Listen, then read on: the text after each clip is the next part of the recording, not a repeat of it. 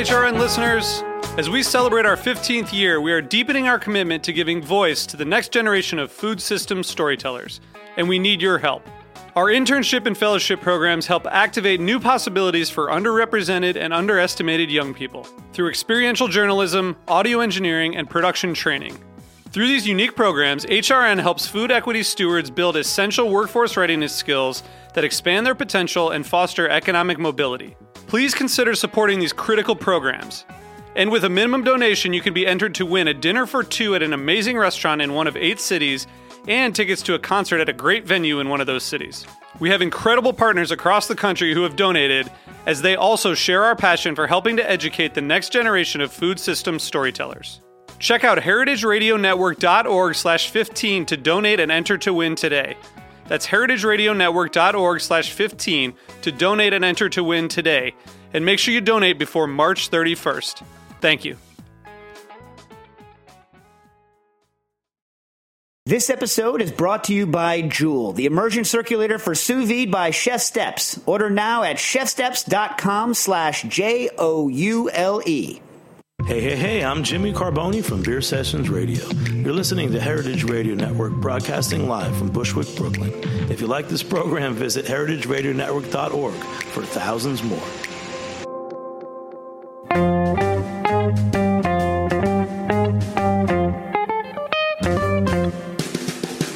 Hello and welcome to Cooking Issues. This is Dave Arnold, your host of Cooking Issues, coming to you live on the Heritage Radio Network every Tuesday from like, you know, 12-ish to like around 1 o'clock, uh, you know, from uh, Roberta's Pizzeria. And where is it, Nastassia? Bushwick. Mm, Bushwick, Bushwick, Bushwick, Br- Br- Brooklyn. Joined, as usual, uh, with Nastassia, the Hammer Lopez in the studio. How you doing, Nastassia? Good. Yeah, got David in the booth, right? Also good. Yeah. Uh, we weren't here last week because I was in um, Barcelona. In fact, I just gave. Uh, by the way, like if you have like a coworker, it's a good idea to bring them some some crap back. Sure. So I went to uh, Barcelona. Uh, first of all, I had for the first time uh, that Spanish style gin and tonic. Although they're like Catalan style, Catalan. I'm like, okay, okay, okay, whatever, Catalan style gin and tonic. Uh, so we can talk about that later if we have time. Uh, but I went to uh, one of these uh, old and very well known um, bakeries in Barcelona. This one's called Colmena. Colmena, Colmena. It means honey, like beehive in uh, Spanish, and it's these hard candies they've been making since 1849. What do you think? They're weird flavors. not good, yeah. What flavor is it? It tastes like a cough drop, but it's called Was it eucalyptus? Romero Molomani. I'll have to look it up. It's some of them are herbal, some of them are fruity. They're all different. Anyway, call in your questions to 718-497-2128. That's 718-497-2128.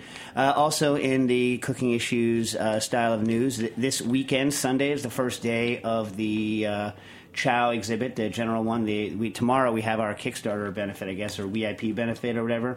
And then on Sunday is the opening. So if you want to head down to 72, uh, 62, rather, 62 Bayard Street, uh, right off McCarren Park in Brooklyn. They say it's Williamsburg, but in the real life it's Greenpoint. We all know it's Greenpoint.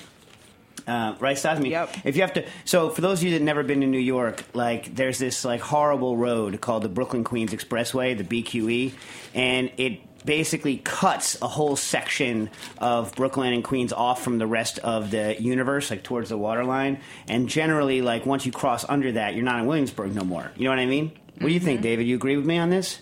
Uh, yeah. Yeah. So anyway, I mean McCarren McCarren Park, that's like Greenpoint, yeah. Anyway, Uh, yeah, sure. he's like, I don't really care.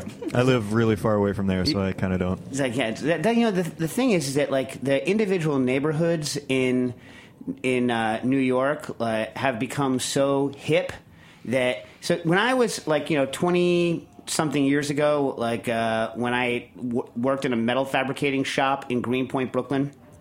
Called SFW, as in so blanking what metals. That was literally the name of the shop where I worked, inhaling like black metal dust all day long.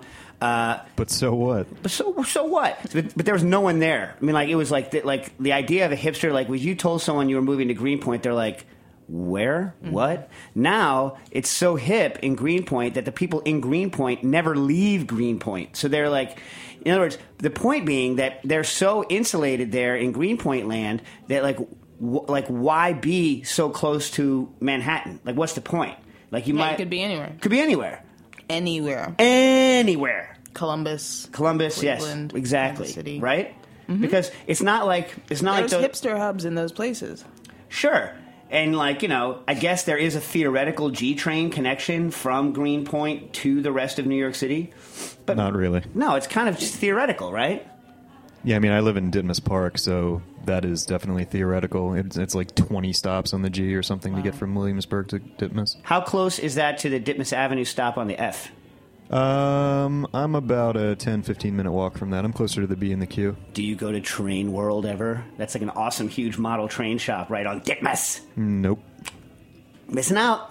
If you're a model train person, as uh, my, you know, my son Booker is. I a- thought you were going to say as Nastassia is. Uh, would you imagine like the idea of God, can you Nastassia imagine having sitting to in come her to room? work and hear me talk about trains and then go home and hear Booker Yeah, yeah, yeah. Because all Booker likes is trains, but like subway trains only. But like I now I have this image of Nastassia going home, putting on one of those blue and white engineer hats. You know those like caps. playing with my and model just train. playing with your model trains all day. Maybe it's her secret obsession. And when I call, it's know. like you see- you hear the you hear the wee, clack clack clack clack clack. I'm like, what is that, Nastassia? Nothing. Shut up.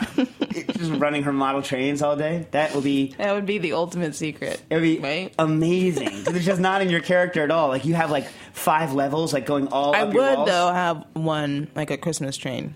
Oh, around the tree. I would, yeah. Do you do you want one? I would, yeah. I can bring. I don't some, have a lot of. I can bring room. some tracks home. I don't have any room. If I have a big, I can give you the basement. I minimum know, I know, I know, size I know, I track for the tree. The minimum oval is thirty-one. but then I want all the little Christmas houses too. No, then now you're talking a lot. The, the minimum oval on an O gauge train is 27 inches. It's called O27. That's small. I'm telling you, you can get a small track. You know, the, but you have to only certain engines run on the O27. Maybe. Yeah. The rest run on the O31. Booker would loan you one of his Santa Fe's because he does not care. He only cares one. about a Santa Fe. I have plenty of track. Do they have uh, Metro North one? Uh, now you're talking money. Once you're licensing stuff, like so, like this one company, MTH, used to have the license for uh, the subway, the New York City subway, until they put out a graffitied model. MTA was like, "Crap on you, crap on you." So they gave it back to Lionel, but because it's an official license, Lionel like totally rakes you over the coals for the money. So what MTH did is they started selling non-licensed things that look exactly like the MTA things. They just don't have the MTA stickers, and then other jokers are selling the MTA stickers to stick Oh, on it. Yeah. Of course you would. It's because you're just like me that way. You're like, yeah, I don't really care whether it's real or not. Just, you know, it's, a couple of scam artists. for the Christmas tree. You know. Anyway, well, it's a couple of scam, please. Oh, Oh my uh, God, Dave! If I did the MTA train, then you'd have to build. I mean, the Metro North. You'd have to build a little um, Leatherman. Oh for my, God! village. Did we talk about Leatherman on the air? I think so. yeah, I think- we talked. Dave, we talked about Leatherman, right? The guy who walked around Connecticut, the guy who I would be, were it not for the fact that I have a wife and kids. Maybe you did. Leatherman? I don't Yeah, recall that. you don't call it Leatherman? No. So uh, Is that like a like a dungeon kind of thing? No, leather, leather daddy. No, it's not. God no. It's not really cooking related either, but there's this Obviously. guy. There's this guy, and nobody knows his real name. People say they know his real name, but they don't. All that crap was made up. They know he was like French ish, like he could speak some French, kind of.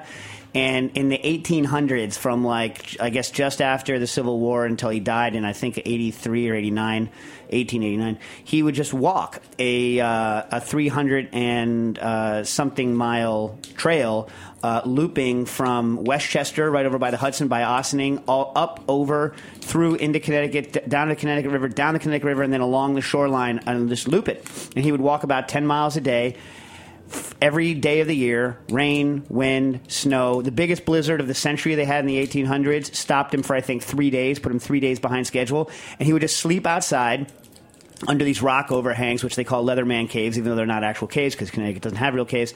And like occasionally people would give him stuff to eat, and he sewed all of his clothing. There are pictures of him; you can look them up. They sewed all of his clothing out of discarded boots that he cut the tops off of and laced them all together into this like big like uh, outfit. So there are there are photoshopped images of my face over the Leatherman's body. Why? Because I would, if it wasn't for the fact that I had kids and a wife, you, know, would do his Those are those are your only anchors to prevent you from It is. spinning It out of control actually into that world. It pretty is. pretty much. You Yeah. wouldn't do Civil War reenactment. I would do Leatherman. Do Leatherman. Leatherman 'Cause reenactment. Someone already did it. though. Someone why already did a the sure Leatherman. And, but well, the, well, the other reason, the, the- look, like I have a place in Chester, Connecticut, and he used to walk through Chester, and like I spent a good portion of my childhood in Chappaqua slash Mount Kisco, New York, and he used to walk through Mount Kisco.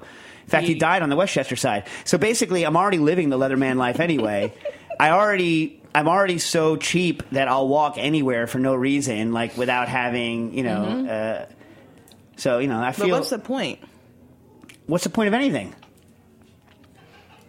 He's just walking. So existential. You know, it's like I know, but what would the point be for you? point f- for me. Yeah. What else am I going to do? I've already lost my house because I haven't paid my bills. I've already like. Wait, this is hypothetical. I'm saying if I didn't have a family to tack me down, you know what I mean? I'd be, Yeah. eh, I'd be a nightmare. Anyway, so back to cooking related things. By the way, we had a question a couple uh, weeks ago on hickory syrup, and I report back that I made some. So hickory syrup is not like maple syrup in that you don't make it from the sap of uh, hickory; you make it from the bark. And, um, and you know what? Um, okay, so for those of you that don't know, the, the the most famous kind of hickory tree in terms of the nuts, anyway, is called the shagbark hickory. And uh, there are some other ones. Uh, many of them have awful flavored nuts, like the um, pig nut hickory taste and the bitter nut hickory. Clearly, are terrible tasting uh, hickories. There's also the mocker nut, which doesn't, I don't think, taste bad, but it's just very difficult to crack. Uh, and the shell bark, which is a variant on the shag bark. But anyway, I digress. So uh, the, nuts are delicious, and, then you know we've talked about it a couple years ago. We went on a hickory nut kick. We love hickory nuts. Hickory nuts are awesome. I love them. They're delicious. They are like you know, pecan is a good nut, which is closely related to hickory nut, but the hickory nut is actually, in my opinion, a superior nut, just much harder to get to. So and smaller than a pecan. So the pecan wins from a commercial standpoint. Whatever, whatever. Uh, and, and Nastasi, that's another thing you don't like, right? Pecan pie. No, not really. No. Oh my god. Um, I do like your pecan sours. yeah, those you are good. Yeah. Yeah. Remember, well, Nastassia, we won't get into it because it's not fra- family friendly. What Nastassia did at the event where we were making those things. No, that was. Oh yeah. No, that was you. You got so angry they wouldn't let you behind the bar Oh yeah. at the no, let's not YMCA. about that. Not that. It's not safe for work. What happened in that situation?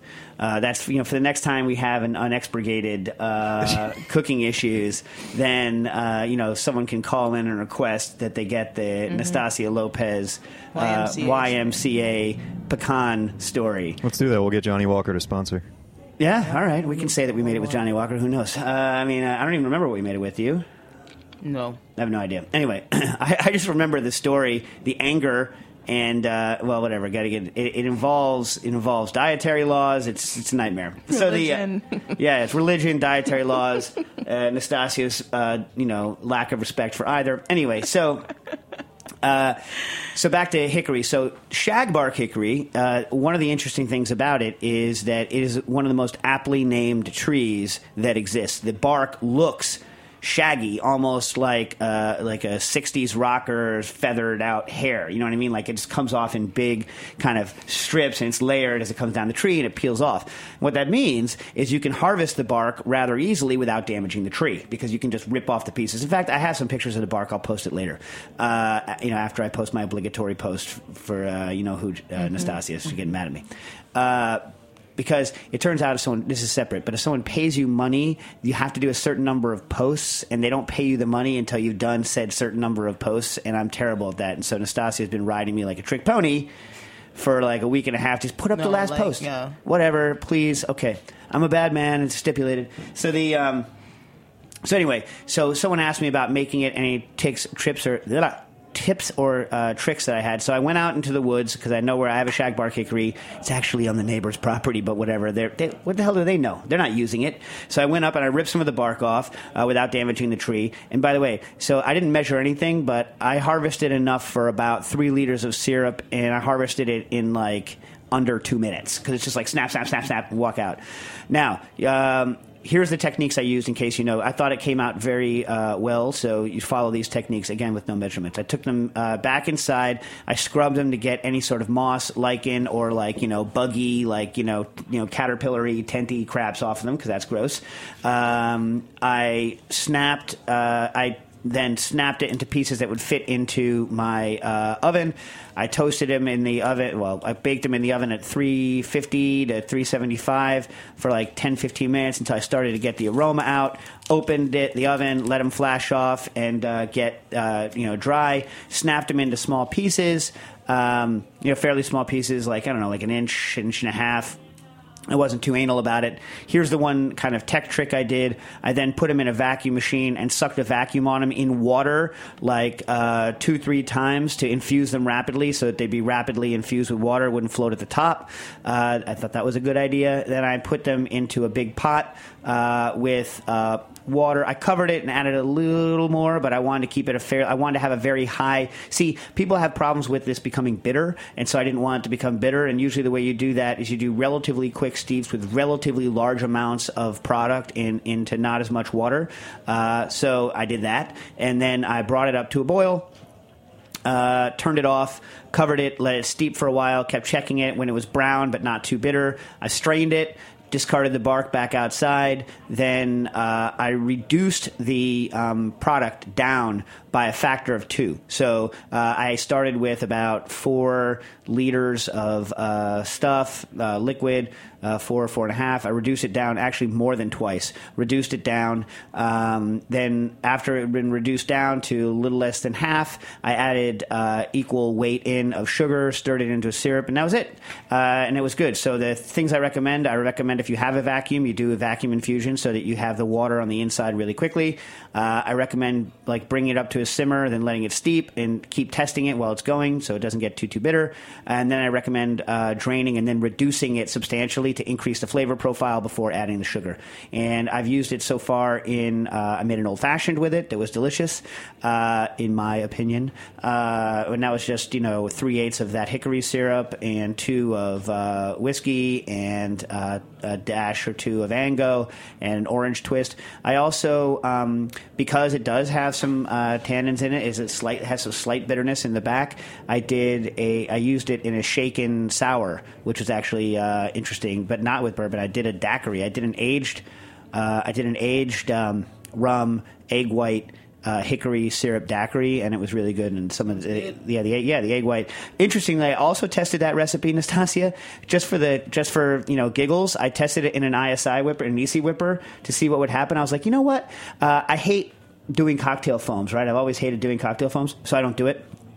Uh, so, but since I'm not, I don't have a bar anymore. I can kind of do whatever I want. So I was like, uh, well, what if I would have put this cocktail into like uh, a, a FOMO with the egg white? So I did a dry shake in the thing. Then I added the ice, shook it, added that nitrous, shook it, and then pumped the cocktail out. And Nastassia, the cocktail filled like three glasses. One cocktail filled like three glasses, 100% foam.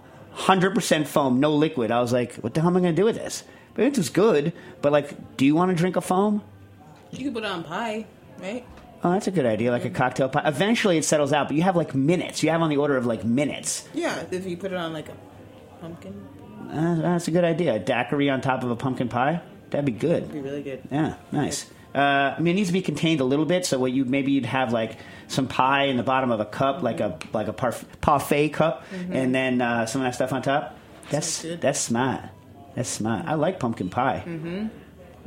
You know what I don't? A little bit tipsy on foam. Are you, a little bit, yeah, a little bit, yeah. In fact, I could probably dope it back with cream too, and make it like really. Now you have that. little J-Kwon going through my head. Everybody in the club, everybody in the club get tipsy. Anyway, so that was what uh, that's my results with hickory syrup, and thanks for whoever brought it up uh, so that I could test it. I recommend going out and foraging for that crud. Um, here's a question on fryers from 80 in Russia. Uh, you've spoken uh, on, about this before, but I can't find your answer. Like espresso machines, traditional deep fryers, and British fish and chip shops. What do you think about the fish and chips? As opposed to like French fries, chips. What do you think about calling them chips? as Oh, opposed to I guess they called it first, right? Who says that? I don't know. They're not called British fries. I don't know. Traditional deep fryers in uh, British fish and chip shops worked by the thermal mass of the huge fryer uh, warming up, fired by gas, and recovering after the addition of bucket loads of cold potatoes to make chips. I see, uh, excuse me, I see commercial line fryers, meaning continuous fryers, I guess, that make potato chips like uh, Lay's or tortilla chips uh, that have uh, PID uh, controllers and internal conveyor belts to move the product through the oil. If I want to increase consistency and temperature recovery, is it worth adding a PID over the thermostatic control on a benchtop electric deep fryer? Best 80, a cold Englishman in Moscow, Russia. And P.S., before I answer this question, P.S., Nastassia, is there any chance you could get Mark Ladner on to talk about the Del Posto cookbook on the air? I, for one, am interested. He said he'd do it next Tuesday. Really? Mm-hmm. All right, there you have it. Next Tuesday, people, tune in. Be ready for it. Um, if they're still talking to me, next week on Monday is the first installment where I go to Otto, you know, the the Mario Batali's pizza restaurant. And. I have to go all the time, right? Every time you're there. if you don't, I'll murder you. Uh, and so I have to prep. So I'm doing. I'm going to Otto, and we're and I'm going to be making cocktails behind the bar at Otto. So I'm doing a. Uh, I think I'm, I'm using a some. I'm doing a carbonated amaro, uh, like you know, spritzer with uh, probably with lime, uh, and I'm doing a uh, apricot into bourbon uh, Justino, and I'm going to do a Italian basil nitro muddled uh, gin sour. What do you think? We'll I think I'm going to add a little bit of Strega to that son of a gun. How long are you there for? How many hours? Like I don't know. I think from like something till close. What time do they close? Four? Uh, in the morning? A pizza Two or joint? four, right? Yeah. Really? Either bar. I don't think I'm going to be there till four. I mean, I don't. Know, it doesn't really matter. As soon as as soon as my kids are asleep and my wife's asleep, it doesn't matter what time I come Go home. straight Leatherman, yeah. Yeah, go Leatherman. To start walking. They're like, "Where are you going?" Straight leather man. Go straight Leatherman. It's like, well, I got to get up out of the city so I can get back on my loop. He didn't like traveling in cities because people in the cities used to pick on him, so he would avoid the he would avoid the main the main routes. And for those of you that don't know, who've never been to the Northeast here, like a lot of that kind of land where he used to walk around is forested now, but back in the day it wasn't. It was all cleared. There weren't a lot of like you know forested trees around. That stuff's all second growth. Hmm. So yeah, so he would just like there'd just be these rock outcroppings where he'd go hang out and like you know cook whatever in the heck he was eating because he also had I think like a tin pot. Apparently he a lot like me he would carry like 60 70 pounds of gear around for no reason just for no reason like all the time. He's only walking 10 miles a day. like, so you yeah. just say the encroachment of civilization is hurting Leatherman? Well, he he he he did. He died. He had oh, cancer. Oh, he's dead. Oh, yeah, he part. died in the 1880s. Yeah, yeah. He was he was doing this But in the, in the think he may have come back as him. I think I may have come back as him. Like he he had a uh, some sort of horrible mouth cancer that was eating away at his lips for the last year, year and a half of his life. And someone tried to take him to the uh, the hospital. He's like, "Ugh," and then got back out and started walking again. Now that's commitment. You know what I mean? Never stop. Never stop. Don't stop till you drop, man. That's it. Boom. It's like why are you do, you know why do you engineer, Dave?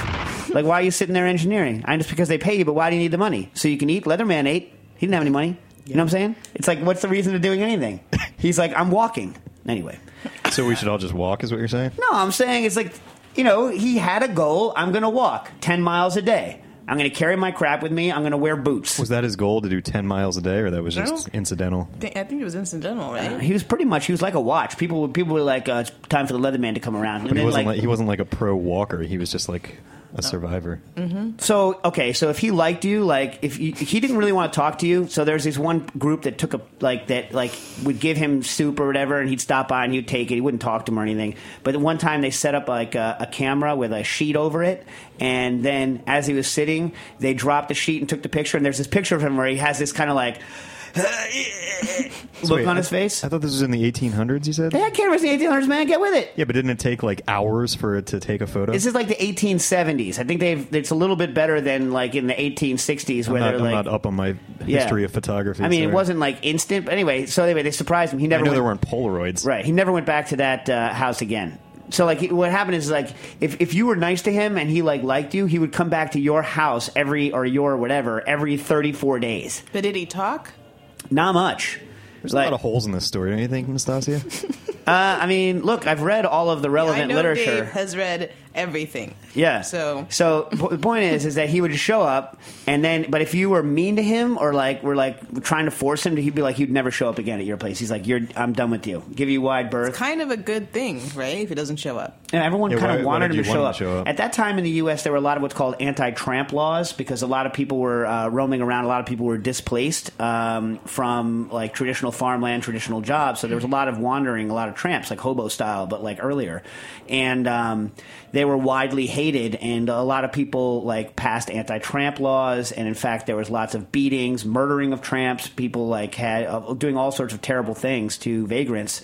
Uh, so this is not just a modern phenomenon. Uh, and um, he was the one exception. People were like, yeah, yeah, yeah, yeah, yeah, anti-tramp law, but don't mess with the Leatherman. Just don't, no. You know what I mean? In fact, like these one group of people basically got the snot beat out of them for messing with the Leathermen. Can you post a photo Of I the told you to Leatherman? post a photo. Yeah, actually, chat room just linked me to the Wikipedia No, page, and there's no, some photos there's on a here. better photo. You Oh, should- okay. should- Nastassia's talking about the one that's my face on the Leatherman's body. Oh, yeah, I didn't yeah. spend that much time photoshopping it. Like I didn't, for instance, Although it's a perfect Look, it's in black and white. It's, It's, yeah, hard I mean, to tell what, that what- it's not. What you really want to do if you're going to fake the photo is obviously pose yourself in the same sort of pose that the person was in, and try to match the angle of the camera. I just like found the fastest photo I could find on the internet, cut out my face, and stuck it Yeah. onto the Leatherman's and, body. and really, if you wanted to go full method, you would have to be like living like Leatherman for at least a week or so just to get into that mindset. I think it takes a couple of years. I'd have to learn French first of all, and then Yeah. not speak it to anyone.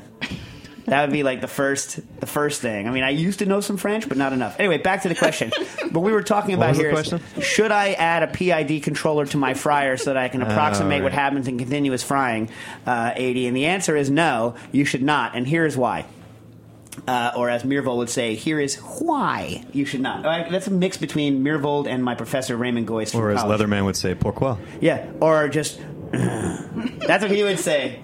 You're like, uh, Leatherman, how was the food? and then he would just walk away. Anyway, uh, do you trying to get me back off, Dave? Trying to get me back off topic? Uh, I don't like the way you phrase that sentence. anyway. to get me oh, come on. This is one of the family shows. So, anyway. So, anyway. So, uh, you don't want to do that. Here's why. Um, in a continuous continuous frying is exactly what it says it is. It's continuous. That means you don't want any change one way or the other. They're extremely. They're typically very long and they're very very highly regulated. So uh, you know the first like two, three, four hundred pounds. I don't know. It depends on the size of the line, but the first whole bunch uh, of stuff that comes out of the fryer is not going to be right uh, it'll be over, it'll be under, whatever, until everything comes into equilibrium.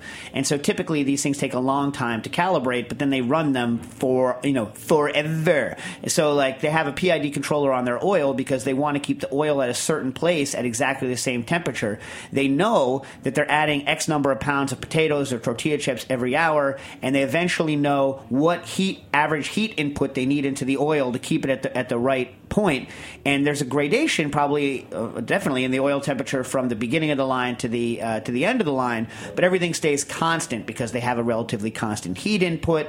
They have a really relatively constant potato input, and they're also adding fresh oil because the miracle of continuous frying, the miracle of it, is that you can you absorb oil. Uh, you add oil at the rate that it is absorbed by your potato or your tortilla chip, and if you get everything just right, then the oil is always perfectly conditioned. Because brand new fry oil is not good, and old fry oil is not good. The reason brand new fry oil is not good is uh, it actually is. Um, too pure, and it doesn't bond as it doesn't uh, um, transmit heat as well to the uh, chips. A little bit of breakdown makes it uh, slightly uh, more polar and transmits uh, the energy much better to the chips. So you actually want it to slightly break down, uh, but you don't want it too much. And so in a continuous fryer, you can keep everything perfect by uh, adjusting the rate of uh, product in potatoes or tortillas uh, and the rate of oil in so that the oil in there is constantly right. So it's all about juggling these kind of that's why you can't make just a few things in a continuous fryer.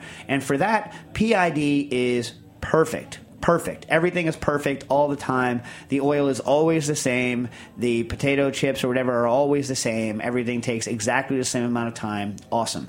Uh, by contrast, uh, in batch frying, you are dumping a load in to a single batch. The temperature is going to drop, and you need to get that temperature back up. Now, here, you don't want a PID. Now, you could have a PID that realizes, but it's just very aggressively tuned so that it rockets back up close to your finished temperature, but then knows to slow down a little bit as you're coming up so that you don't overshoot a lot. So there might be a situation where you don't where you could win over a standard like bang bang uh, thermostat, but depending on the amount of temperature rise you're going to get. Usually, let's say let's say you dump a bunch of stuff into a deep fryer and it, temperature drops real low, it turns the heat way on, and you're rocketing up through to your set point. Now, if you have only a small amount of product in there, maybe it can overshoot a lot. But odds are, by the time if your fryer is really powerful, by the time it hits that uh, hits back at its temperature, you're still boiling a lot of water off out of your product, so you shouldn't get that much of a rise out of it, theoretically, especially if you have good convection in it, which is why real tube fryers are awesome because they don't uh, tend to locally overheat your oil because they have a much larger surface area uh, to put heat into the oil. Anyway, so uh, if you have an actual commercial fryer with a bang bang thermostat on it, it doesn't tend to overheat your oil, um, and they're pretty awesome. And really, you don't need single degree control over the oil uh, temperature anyway. You just don't want it to get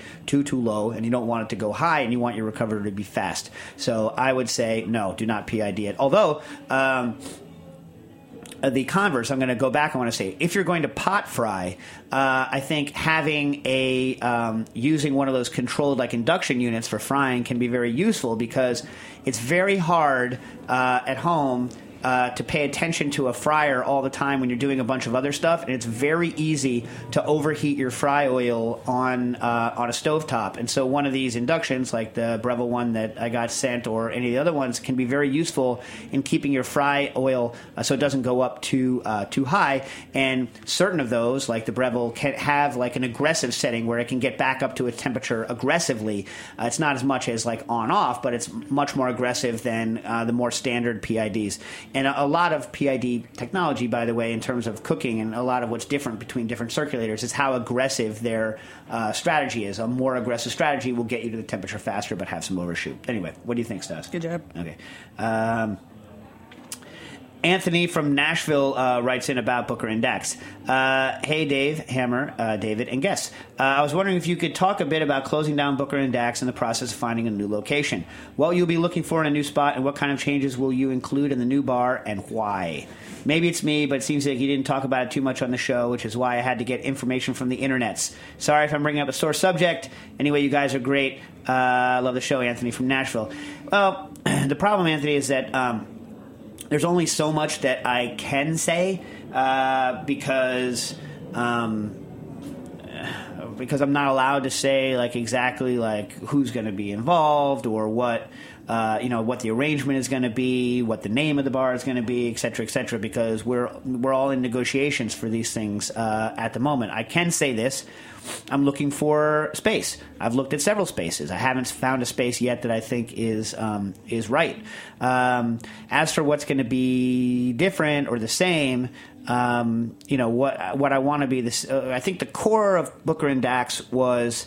Uh, the bar. The core was that we were going to work very hard um, to make the drinks uh, as good as we can make them and present them in a non-pretentious style. We were, you know, using uh, new techniques and trying to focus on uh, working on flavor. So it's a very specific uh, idea behind uh, drink creation. And from a customer service standpoint, we really wanted it to be, like I say, friendly and non pretentious, and uh, you know, a place that you'd be uh, comfortable to go and hang out and, ha- and have some fun. So that was the goal.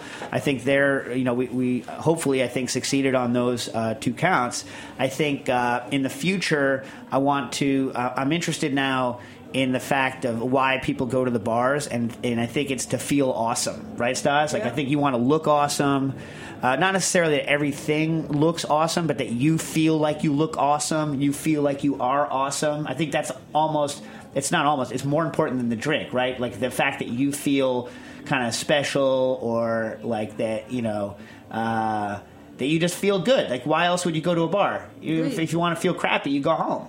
You know what I mean? Not that going home makes you feel crappy, Stas. I'm not saying that, but uh, so I'm going to focus on those kinds of uh, things more in the in the next go around. Not that we didn't focus on them before, but I'm going to kind of put those prime, in prime place, and also I want to make our carbonation system a little better. Um, you know, there's a bunch of like tweaks and things.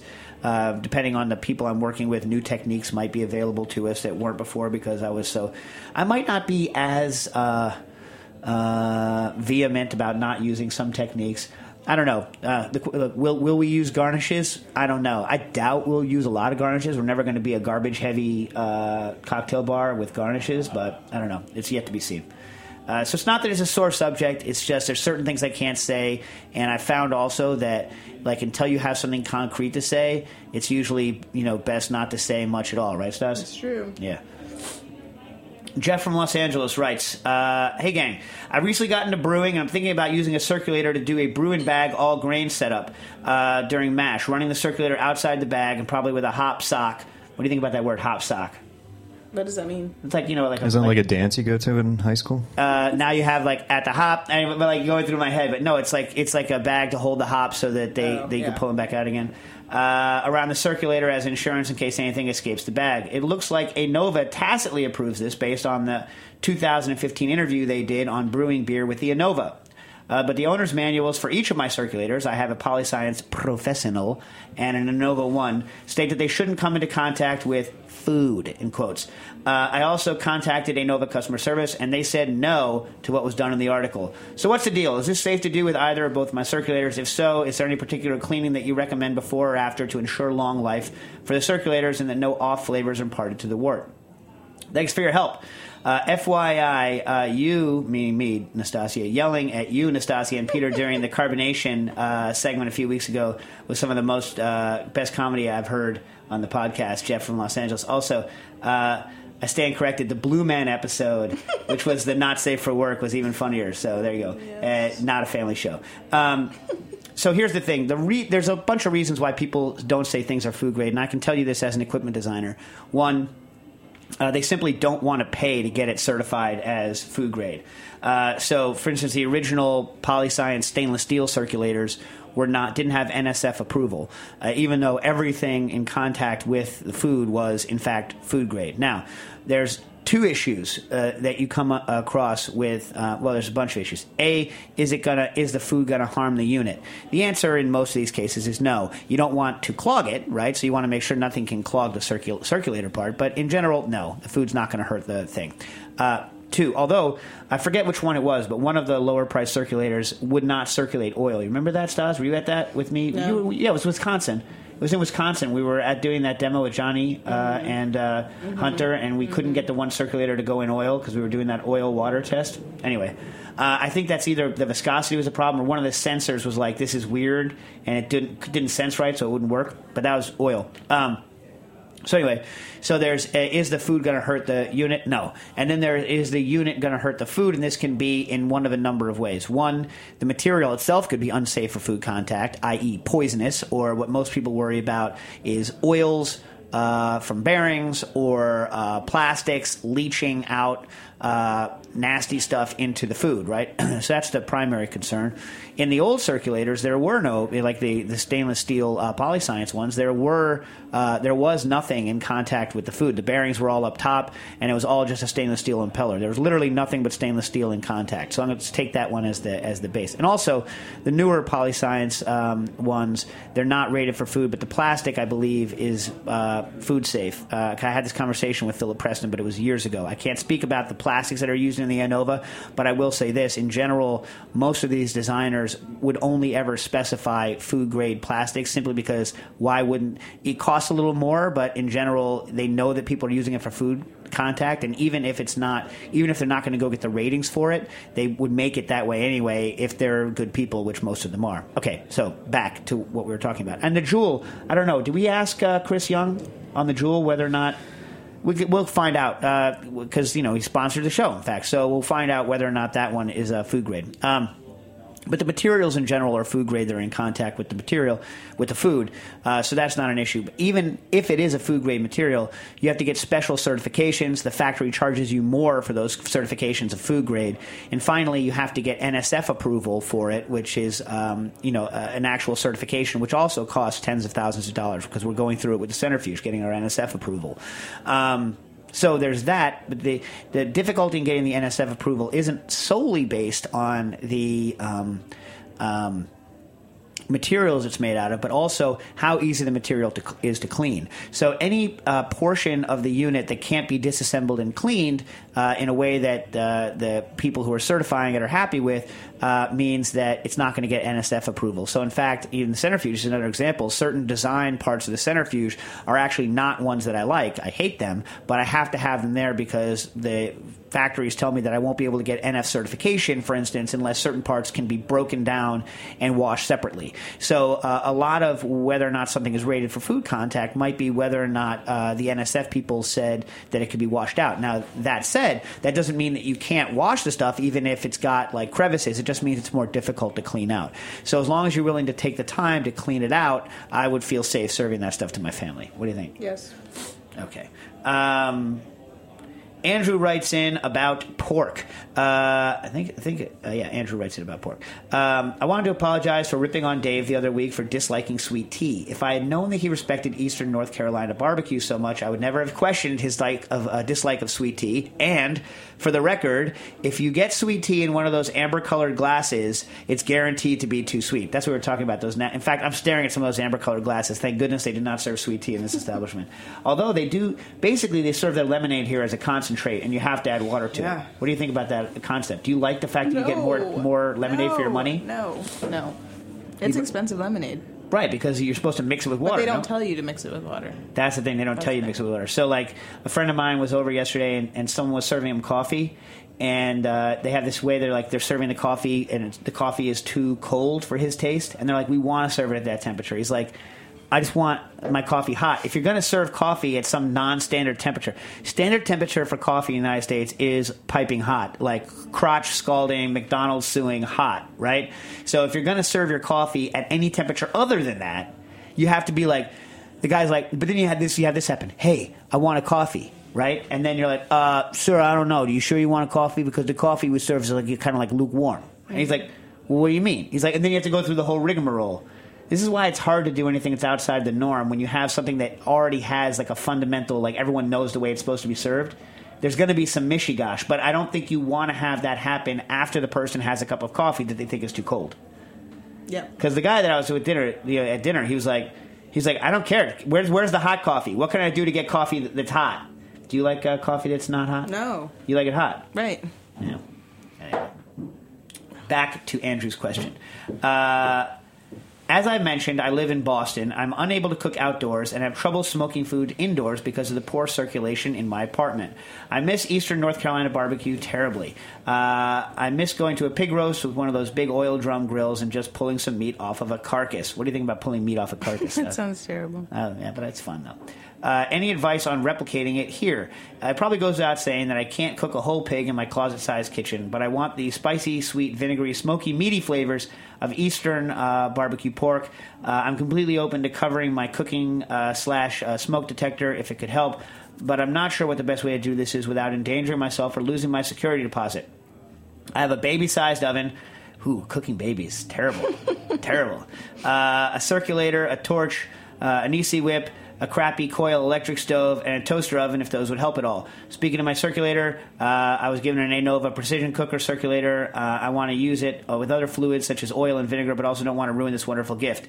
Uh, I know officially, uh, I forgot this was even here. I shouldn't use anything with water, but I'm wondering if you know enough about this specific circulator. Let me know if I'm safe to use other fluids. So I can't remember whether it was the Anova or the Sansaire that wouldn't pump oil, but it came back to life. So you're not going to hurt it by doing the oil. It's not going to hurt the unit. I'm going to put it that way. Um, I'm still catching up on the Cooking Issues podcast, but I've learned so much from you guys. Um, it means a lot to amateur cooks like me that uh, someone like yourself is interested in our questions.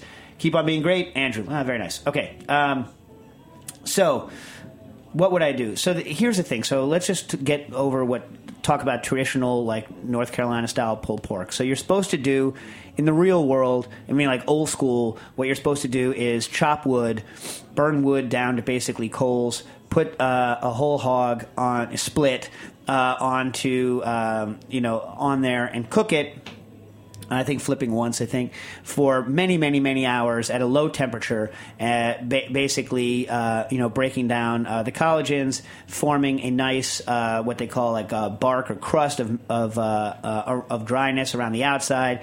Then, after many, many hours, the inside is moist and tender. The outside, you hack it up and you put a mixture of vinegar um, and cayenne pepper and regular pepper, you know, over it, and, and you eat it. Okay, so the good news about replicating this at home, and a lot of people get really uh, bent out of shape about how to do it, is, is basically uh, almost any low cooking technique is going to get you the internal structure, internal taste of the meat to be relatively accurate. So you'll find online many people doing uh, um, slow cooker recipes or doing Kalua style, where you're wrapping the pork in uh, aluminum foil and throwing it in an oven. And what that is doing is allowing you to get the high temperatures without uh, drying it out too much. The problem is you're not going to have um, you're not going to have that crust on the outside.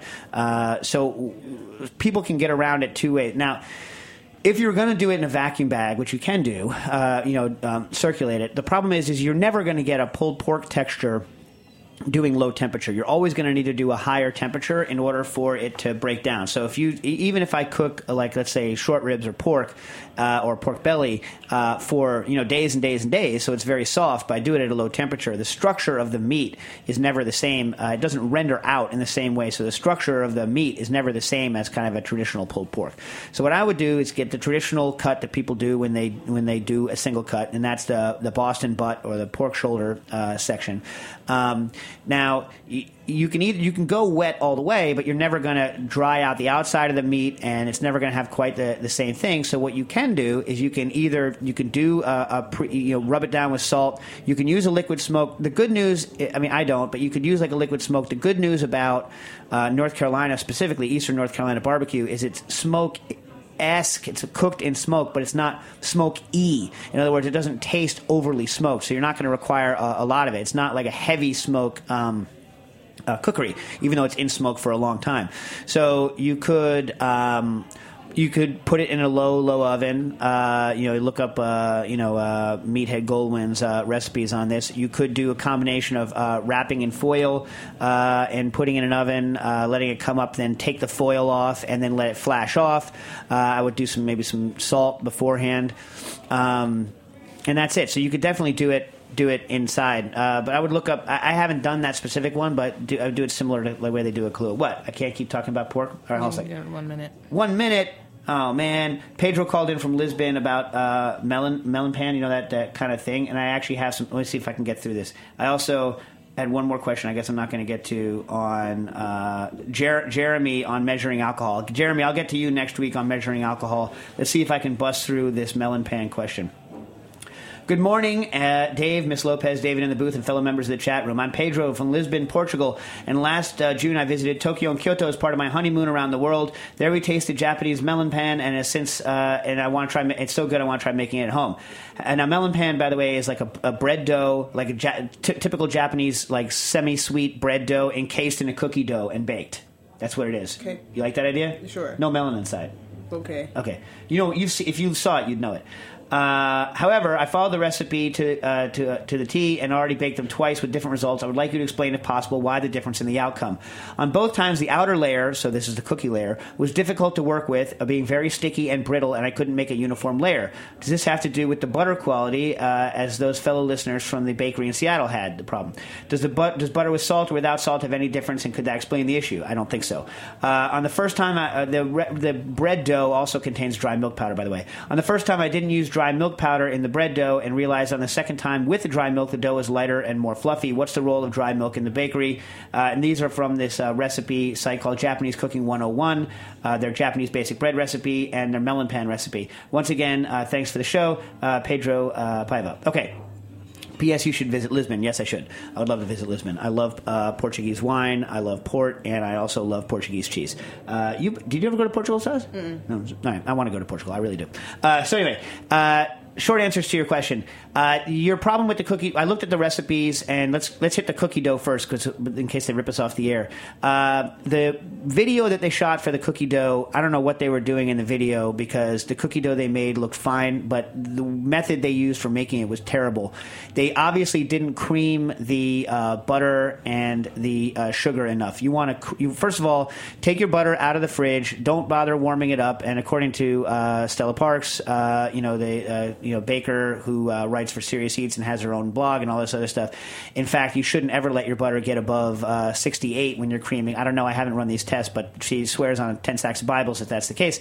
But here's what I do: I take the butter out of the fridge. I hit it with a rolling pin, turn it 90 degrees, hit it with a rolling pin a bunch of times, turn it 90 degrees. I go all the way around until it's malleable but still cold. Throw that into your KitchenAid or equivalent, hopefully with a scraper blade on it, with a, a, silicone scraper. If not, you have to scrape down a bunch of times.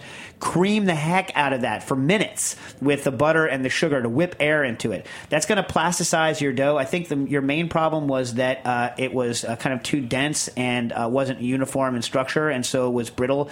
And also, when it's when there's not enough air whipped into it, once you chill it, because you had to chill the dough to uh, to roll it out, uh, it's going to chill such that the outside is going to be too hard and the inside's still going to be too soft. So, in other words, uneven chilling might be an effect, and the, the denser your dough is, the less nice it's going to act when you're rolling it out once it's chilled. So, anyway, so cream the heck out of it. When you add the eggs, scrape down and whip, whip those in until they're fluffy before you're adding the flour. And I think, uh, along with not over chilling it, chilling it for a longer period of time, but not as hard, like don't freezer chill it, I think is going to make a big difference on it because uh, with more air, it's going to be more plastic, it's going to work better, it's not going to be brittle. I don't think it's your butter. I don't think it's the salt. I think it's strictly that if you follow the recipe the way they did it, they just didn't cream uh, the uh, the butter for their cookies properly. As for the milk powder. Um, the, the, function can be different um, milk uh, depending on what's going on, whether it's a whole milk powder or not. If it's a whole milk powder, it has fat in it, uh, and the fat is going to tenderize. But in general, uh, as long as the enzymes have been deactivated in milk, which it usually is, I also don't know whether Japanese bread baking people 101 are using UHT milk uh, which has been completely deactivated from enzymes, which can uh, reduce gluten, uh, or whether or not they scald the milk beforehand. Uh, they call for lukewarm milk, but the milk powder in general, uh, you get a browner uh, version because the sugars, you're adding extra lactose. typically, you get a, a, fluffier and softer product when you add milk powder. Um, the actual mechanism, I'm not sure of. Anyway, so I hope that helps, and we'll get to the other questions next week on cooking issues.